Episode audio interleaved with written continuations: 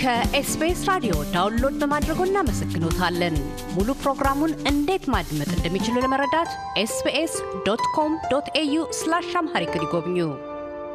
ከዶክተር ሙሴ ደልለኝ አረጋ በተባበሩት መንግስታት የንግድና ልማት ጉባኤ በአፍሪካ መምሪያ የማምረት አቅምና ዘላቂ ልማት ንዑስ መምሪያ ኃላፊ ጋር ቀደም ሲል ኢትዮጵያ ለውጭ ባንኮች በሯን በስፋት መክፈት ወይስ የአገር ውስጥ ባንኮችን ማጠናከር በሚል አተያይ ዙሪያ ባካሄድነው ቃለ ምልልስ የምጣኔ ሀብት በሮችን በፍጥነትና በስፋት የመክፈት ስጋቶችና መዘዞች፣ አሁነኛ ምጣኔ ሀብታዊ ችግሮች፣ የዓለም አቀፍ ፋይናንስ ተቋማት ጫናዎችን አንስተናል። በማጠቃለያ ክፍለ መጠይቃችን ያመራነው ኢትዮጵያ በዓለም ንግድ ድርጅት WTO በታዛቢነት ተሳታፊ መሆንና ለአባልነትም ጥረቶችን እያካሄደች መሆኑን በመንቀስ በኢትዮጵያውያን የምጣኔ ሀብት ተጠባቢዎች ዘንድ በአንድ በኩል ኢትዮጵያ የብቃት ደረጃቸው የላቀ የንግድ ተደራዳሪዎች ስለሌሏትና የውጭ አቅርቦቷም ዝቅተኛ በመሆኑ አባልነቱ ከጥቅሙ ይልቅ ለግዴታ ተጽዕኖዎች ሊዳርጋት ይችላል የሚል በሌላ በኩል የለም ከጉዳቱ ይልቅ ጠቀሜታዎቹ ያመዝናሉ የሚሉ አተያዮች ይንጸባረቃሉ። በእርሶ አተያይ የዓለም ንግድ ድርጅት አባል መሆን ለኢትዮጵያ የሚያስገኛቸው ትሩፋቶችና የሚያሳድሯቸው አሉታዊ ተጽዕኖዎች ምንድን ናቸው? በሚል ነው። የዶክተር ሙሴ ምላሽ እንዲህ ነው። በዓለም አቀፍ ድርጅቶችና ስምምነቶችን ስትቀበል ሁልጊዜ ማናቸውም ስምምነቶች እና ማናቸውም ድርጅቶች ጥቅም አላቸው፣ ጉዳት አላቸው። ሀገሮች ማድረግ ያለባቸው በትክክለኛ የጥቅምና የጉዳት ሚዛናቸውን ማየት ነው። ኮስት በነፊት አናሊሳቸውን መስራት ነው ያለበት። አንድ እሱ ነው። አንድ በቅርብ የሚወጣ ተለቅ ያለ መጽሐፍ አለኝ በዚህ ጉዳይ ላይ ትልቁ ነገር ከኤዥያ ሀገሮች የተማርኩትና የተገነዘብኩት ምንድን ነው? ዓለም አቀፍ ድርጅትን የሚገቡት ለደንብ ብቻ ብለው አይደለም። ዝም ብለን ሌሎች ሀገሮች ስለገቡ እንግባ በሚል ብቻ አይደለም። የሚያስቧቸው ነገሮች አሉ። በመግባታችን የምንገኘው ጥቅም ምንድን ነው? ጉዳቱስ ምንድን ነው? እና ጉዳቱን ቀንሰን ጥቅሙን የምናሰፋበት፣ የምናበረክትበት፣ የምናሳድግበት ስልት ምን አለ? ይሄ ነው የመጀመሪያ ጥያቄያቸው። ቪየትናም ላይ ብዙ ሰርተናል። ቪየትናም ደብሊውቲኦ ከመግባቷ በፊት ያደረገችው ምንድን ነው? ከአሜሪካን ጋር ነው የሁለትዮሽ የንግድ ስምምነት ነው የተስማማቸው። ለምንድን ነው ይህንን ያደረገችው? ከአሜሪካ ጋር ያላትን የንግድ ፖሊሲ ካላጣጣመች WTO እንድትገባ አሜሪካ block እንደምታደርጋት ስለምታውቅ ነው። ያንን እንዳደረገች ከአሜሪካ ጋር ስለተስማማች ስለገባች ለቪየትናም WTO ለመግባት በጣም ቀላል ነበር። የቤት ስራቸውን ሰርተዋል። ህጎቻቸውን አጣጥመዋል። modernize አድርገዋል። ተቋሞችን ፈጥረዋል። የሰው ኃይል አደራጅተዋል። በደንብ አድርገው የት ቦታ መጠቀም እንደሚችሉ ታውቀዋል። WTO ነው የገቡት እና WTO ን የገቡት ደግሞ አሜሪካ ጋር የተደራደሩት ስምምነት bilateral ስለሆነ ዓለም አቀፍ ግዴታ ስለሌለበት ያንን የተስማሙትበትን ስምምነት በዓለም አቀፍ ንግድ ለማሳሰር ነው የገቡበት። ትልቁ ነገር predictable እንዲሆን ከአሜሪካ ጋር የተደራደረችው ድርድር ዓለም አቀፍ ህግ ጋር ተጣጥሞ predictability እንዲኖረው ቃሉ እየጠፋኝ ነው እንግሊዝኛ የምጠቀመው ከከፍተኛ ይቅርታ ጋር ለአድማጮችም ይሄን ለማድረግ ነው የገቡትና ከአሜሪካ ጋር ብቻ ያላቸው የንግድ ሚዛን ወደ ቪየትናም የሚያዘነብለው positive የ trade balance ኡ ስልሳ ዘጠኝ ቢሊዮን US ዶላር WTO ም ስትገባ ከአሜሪካ ጋር bilateral ስምምነትም ስትስማማ ቪየትናሞች ሲያዩ የነበረው የአሜሪካንን ገበያ እና እንዴት አድርገው ያንን እንደሚያደርጉ እንዴት አድርገው እንደሚጠቀሙ ነው እንጂ ሲያዩ ሲጨነቁ የነበሩት ደብሊውቲኦ እንገባለን፣ ደብሊውቲኦ አንገባም፣ ደብሊውቲኦ ጥቅም አለው ጉዳት አለው በሚለው ላይ አይደለም። immediately WTO ጋር እንደጨረሱ ሁለት ሺህ አንድ ነው መሰለኝ በሁለት ሺህ አምስት ወይም ስድስት አካባቢ ከጃፓን ጋር ነው የተፈራረሙት bilateral። ከዛ ከ EU ጋር ዛሬ ቪየትናም እስከ ሁለት መቶ አርባ ቢሊየን ነው ኤክስፖርታቸው። ወደ መቶ አገር ነው ኤክስፖርት የሚያደርጉ። ዋናው ትልቁ ነገር የምል እኛ homework ኣችንን የቤት ስራችንን መስራት ነው። ጥቅምና ጉዳታችንን ለይተን ማወቅ ነው። ይሄን ማጣጣም ነው የሚያስፈልገን። ከዚህ በተጨማሪ ቅድም እንዳነሳሁት በህጉ ውስጥ በዓለም አቀፍ ህግ ውስጥ ያሉ ደንቦች አሉ የምንጠቀምባቸው። ሌሎች ሀገሮች ለምሳሌ እንደ World Bank፣ IMF እና ሌሎች ሀገሮች ቀይ ካርድ ሲያሳዩን እኛም መዘን የምናወጣው ስምምነቶች አባል የሆንበት ስምምነት ካለ balance ያደርግልናል። okay እናደርጋለን፣ ግን በዓለም አቀፍ ስምምነት መሰረት እንሄዳለን። አሁንም ሳይገቡ እንኳን እንዲህ ብሎ መከራከር ይቻላል። ለምን ዓለም አቀፍ ድርጅቶቹም እኮ ያውቃሉ ያሉ ህጎችን፣ ደንቦችን በእያንዳንዱ ዘርፍ ላይ እኮ expert ኦች ያሏቸው ናቸው። እኛ ስለማናውቅ ነው ግፊት የሚያደርጉት ወይንም ችግራችን ስለበዛና መውጫ ስለሌለን ስለሚያውቁ ነው የሚያደርጉት እንጂ ዓለም አቀፍ ህጎችን በደንብ አብጠልጥለው ነው የሚያውቁት።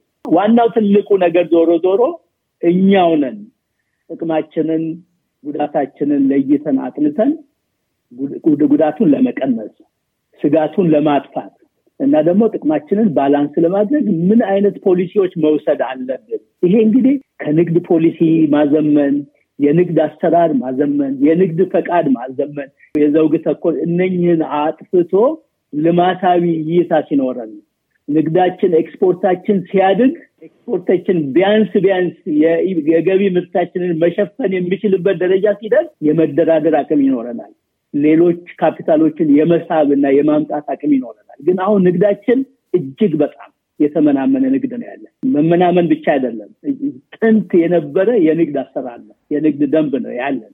ለዓለም አቀፍ ገበያ የምናቀርባቸው ሰማንያ በመቶ ከግብርና የሚገኙ ምርቶችን ነው።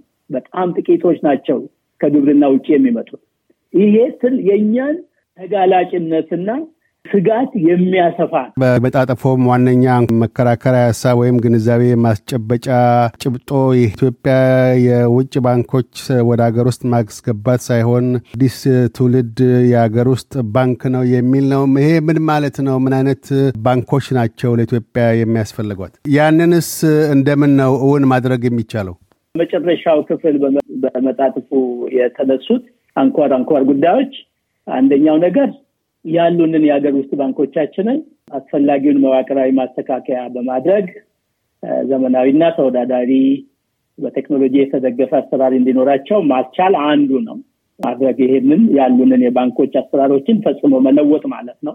ካለው ትራዲሽናል የተለመደ የባንክ አሰራር አዲስ ቴክኖሎጂ ቀመስ እየመጣ ነው፣ እየገባ ነው። እዛም እጅ አይቼዋለሁ። አንዳንዱን ግን በጣም እጅግ ብዙ ይቀረናል። አሁንም እኛ ለ banking sector ሰማይ ጠቀስ ህንፃዎችን ነው እየሰራን ያለን።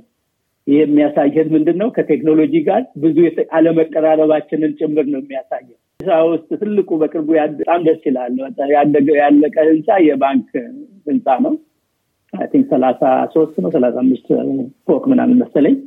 ሌሎች ሀገሮች ያደጉ ሀገሮች ውስጥ ግን ባንክ በየኪስ እየገባ ነው። በየኮምፒውተር፣ በየቴሌፎን ህንፃዎቻቸው ለሌሎች ጉዳዮች እየተከራዩ ነው። ስለዚህ ባንክ በጣም effective efficient የሆነ ውጤታማ በሆነ በቴክኖሎጂ የታገዘ የተደገፈ አሰራር እየተከተለ ያለው እና እኛ ገና ልክ በቆየ banking አሰራር እና ደንቦች ውስጥ ነው ያለ ነው እና ይሄ መጀመሪያ መስተካከል ያለበት ነው የሚል ነው ያነሳሁት። ሁለተኛው ደግሞ በቂ ፖሊሲዎች እና ደንቦች ያሉን አይመስለኝም። እኔ አንዳንድ ጊዜ በምን አይነት ፖሊሲ ቢደገፍ ነው አንድ ባንክ ጥቁር ገበያ ውስጥ ገብቶ የውጭ ምንዛሪ ሊገዛ የሚችለው?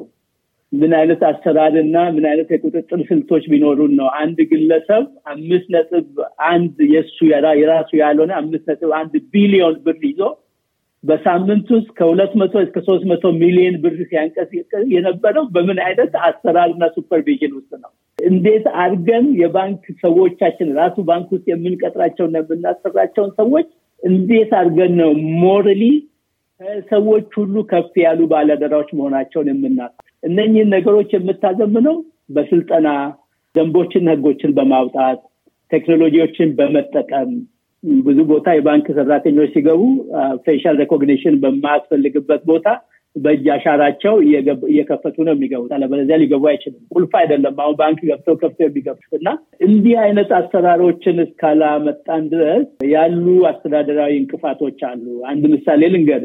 ኢትዮጵያ ውስጥ የሚሰሩ በርካታ ድርጅቶች አሉ እና በርካታ የዓለም አቀፍ ሰራተኞች አሉ። ኢትዮጵያ ባንክ የውጭ ምንዛሬ account እንኳን ቢኖር ሄደህ ገንዘብህን በዶላር ብትሰጥ ባንኩ ወደ ብር ለውጦ ነው የሚያስቀምጥልህ። ስትወጣ ወይም ልትፈልግ ገንዘብን ስትፈልግ ደግሞ ባለው ምንዛሪ ዶላር ሸጦልህ ነው ከአንተው account ላይ።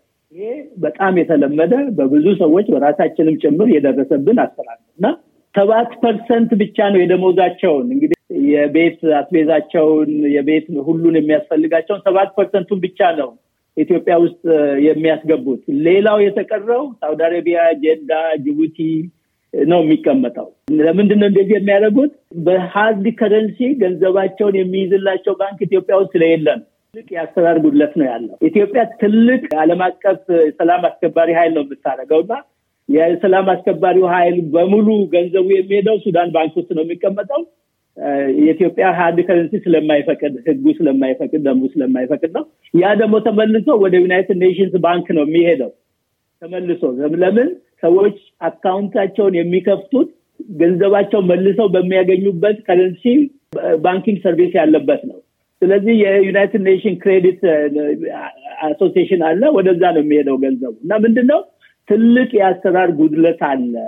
ትልቅ gap አለ በባንኮቻችን እና እነኚህ መስተካከል አለባቸው መጀመሪያ ማለት እዛ ቀጥሎ መደረግ ያለበት እነኚህ ጥቃቅን ባንኮች በየጎጡና ይቅርታ በጣም ለቃሉ በየዘውጉ የተቋቋሙ ባንኮችን እነኝህን ማዋቀር እንደገና ማስተካከል እና banking service የሚባለውን በ ethnic based ያልሆነ በጎሳ ላይ ያልተመሰረተ የ banking አገልግሎትና ስያሜው ራሱ ጨምሮ እንዲቀየር አሰራራቸው እንዲለወጥ ማዘመንና ማስተካከል ያስፈልጋል። ይሄ መንግስት ማድረግ ይችላል። የመንግስት አቅም አለ እዚህ ላይ መንግስት የፖለቲካና narrative ን ካስተካከለ አሁን እንደምንሰማው የሚሄድ ከሆነ የግድ እነዚህ ባንኮችም የጎሳ ባህሪ ሳይሆን መያዝ ያለባቸው ሀገራዊ ብሔራዊ መንፈስ ይዘው ተጠናክረውና ተወዳዳሪ ሆነው መውጣት አለባቸው ነው። ይሄ ነው ሁለቱ በባንኮች ባሉት ባንኮች ላይ መደረግ ያለበት መዋቅራዊ ነው። ትልቁ ይሄ ነው። ሌሎች suggest ያደረግኩት እዛ ያስተላለፍኩት አዳዲስ ባንኮች ያስፈልጉናል። አዲስ generation new ትውልድ ባንኮች ያስፈልጉናል። እኛ ልማትን የሚያፋጥኑ ባንኮች መሆን አለባቸው። ሰማንያ percent ህዝባችን በግብርና ነው የሚኖረው። ሰማንያ percent የውጭ ንግዳችን ከግብርና ነው የሚገኘው። ግን ግብርና ላይ ያተኮረ ባንክ የለንም። የ agriculture development bank የሚባለው development bank የሚባል የተፈጠረ ነበረ። በኢህአዴግ ዘመን የተፈጠረ ብዙውንም ልማት ሲያፋጥን አላየንም። እንደውም እንደውም በዘመኑ ለነበሩ ለ ethnic based ኩባንያዎች ብድር እየሰጠ የማይሰበሰብ ብድሩ ካለው ካፒታሉ የበለጠበት ባንክ ነው ያለው። ስለዚህ ይህን እንደ development bank ማየት ራሱ ችግር ነው። ባንኮች ብሔራዊ ሆነው ልማታዊ ባንክ ሆኖ based ለሆኑ ኤንተርፕራይዞች ብቻ ኩባንያዎች ብቻ ጎሳ ተኮር ለሆኑ ኩባንያዎች ብቻ ብድር የሚሰጥ ከሆነ ያ ብድር ራሱ በአግባቡ ስለማይውል ሳይሆን በፊት እንዳወራ ነው ethnic ካፒታልን ብቻ ስለሚያጎለብት ይህንን ልማታዊ ባንክ ነው የልማት ባንክ ነው ብሎ መውሰድ በጣም ያስቸግራል። ስለዚህ ይሄንን መንፈሱንም አሰራሩንም መለወጥ ያስፈልጋል። አዲስ የግብርና ልማት ባንክ ያስፈልገናል። አዲስ የኢንዱስትሪ ልማት ባንክ ያስፈልገናል። በእኔ ሀሳብ አዲስ የመሰረተ ልማት ባንክ ያስፈልገናል። እብን የማህበራዊ ልማት አዲስ ባንክ ያስፈልገናል። በሌሎች ሀገሮች አይተናል፣ ይሰራሉ። እነኝህን ባንኮች እነኝህን የግል ኢትዮጵያ ውስጥ ያለው በሙሉ ባንክ እኮ የንግድ ነው። የግል ብቻ የግልና የመንግስት ብለህ እንኳን ከፋፍለ ብትመለከት ሁሉም ባንኮች ንግድ ነው የሚሰሩት። ከሚያስቀምጥ ሰው ገንዘብ ይሰበስባሉ። ትንሽ interest rate እንትን ይላሉ። ያንን ገንዘብ ያበድራሉ። ወለድ ይሰበስባሉ። ይሄን ነው የሚሰሩት። banking service ነው ሁሉም እየሰሩ ያሉት እና ልማት ላይ ያተኮረ ግብርናችንን ማፋጠን የሚያስችል የኢንዱስትሪ ልማት የሚያፋጥን የሚያመጣ የመሰረተ ልማትን በሳቀደው መልኩ ሊያውል የሚችል እና ማህበራዊ ልማታችንም የሚያፋጥን banking service ለዚህ ፖሊሲ ያስፈልገናል። እነኚህ ካሉን በኋላ ወደ financing ወደ ውጭ ባንኮችን ልንፈቅድ የምንችለው በነገርህ ላይ እንደ ቻይና ያደገ ኢኮኖሚ የለም። አሁን በንግድም በምንም ቻይና ስለ financial liberalization ብዙ debate እየተደረገበት ነው ያለው። ቪየትናም አንስቼልሃለሁ። ብዙ ውጤት አሳይቷል ፖሊሲያቸው። ግን ስለ banking financial ለምን highest form of liberalization ስለሆነ በጣም ውጥንቅጥና ውስብስብ ስለሆነ ሌሎች ኢኮኖሚዎችንም ሊያናጋ ስለሚችል እስካሁን በ sequencing በአዝጋሚ ለውጥ እያካሄዱ ነው ያሉት እና እነኚህ ሀገሮች ናቸው ውጤታማ እየሆኑ ያሉት። የአሰራር ለውጥ እሳቤውን ተከትሎ ለመንግስት ምክረ ሀሳብዎ ምንድን ነው? እኔ ለኢትዮጵያ መንግስት የማማክረው ሊሰማ ከተገኘ ማለት ነው። ይህንን አዝጋሚ አካሄድ መምረጥ መቻል አለብን ነው። ቅጽበታዊ ወይም ቅድም big bang የሚባለው ፖሊሲ አካሄድ ብዙ ችግር አለበት። ቅጽበታዊ ለውጦች እኛ manage ማድረግ ስለማንችል አቅሙም ስለሌለን አሁናዊ የማክሮ ኢኮኖሚ እና የፖለቲካ አካሄዳችን የማይፈቅድ ስለሆነ እኛ በአዝጋሚው እንድንሄድ ነው የሚፈቅደው። ከሌሎች ሀገሮችም ተሞክሮ የወሰንነው ይህንን ነው። ይህን ነው ለማለት የምችለው። አቶ ካሳ ከም ዶክተር ሙሴ ደለለኝ አረጋ በተባበሩት መንግስታት የንግድና ልማት ጉባኤ በአፍሪካ መምሪያ የማምረት አቅምና ዘላቂ ልማት ንዑስ መምሪያ ኃላፊ፣ ስለ ቃለ ምልልሱ እናመሰግናለን። አቶ ካሳሁን እግዚአብሔር ይስጥልኝ በድጋሚ እና በጣም አመሰግናለሁ። እኔም እግዚአብሔር ይስጥልኝ።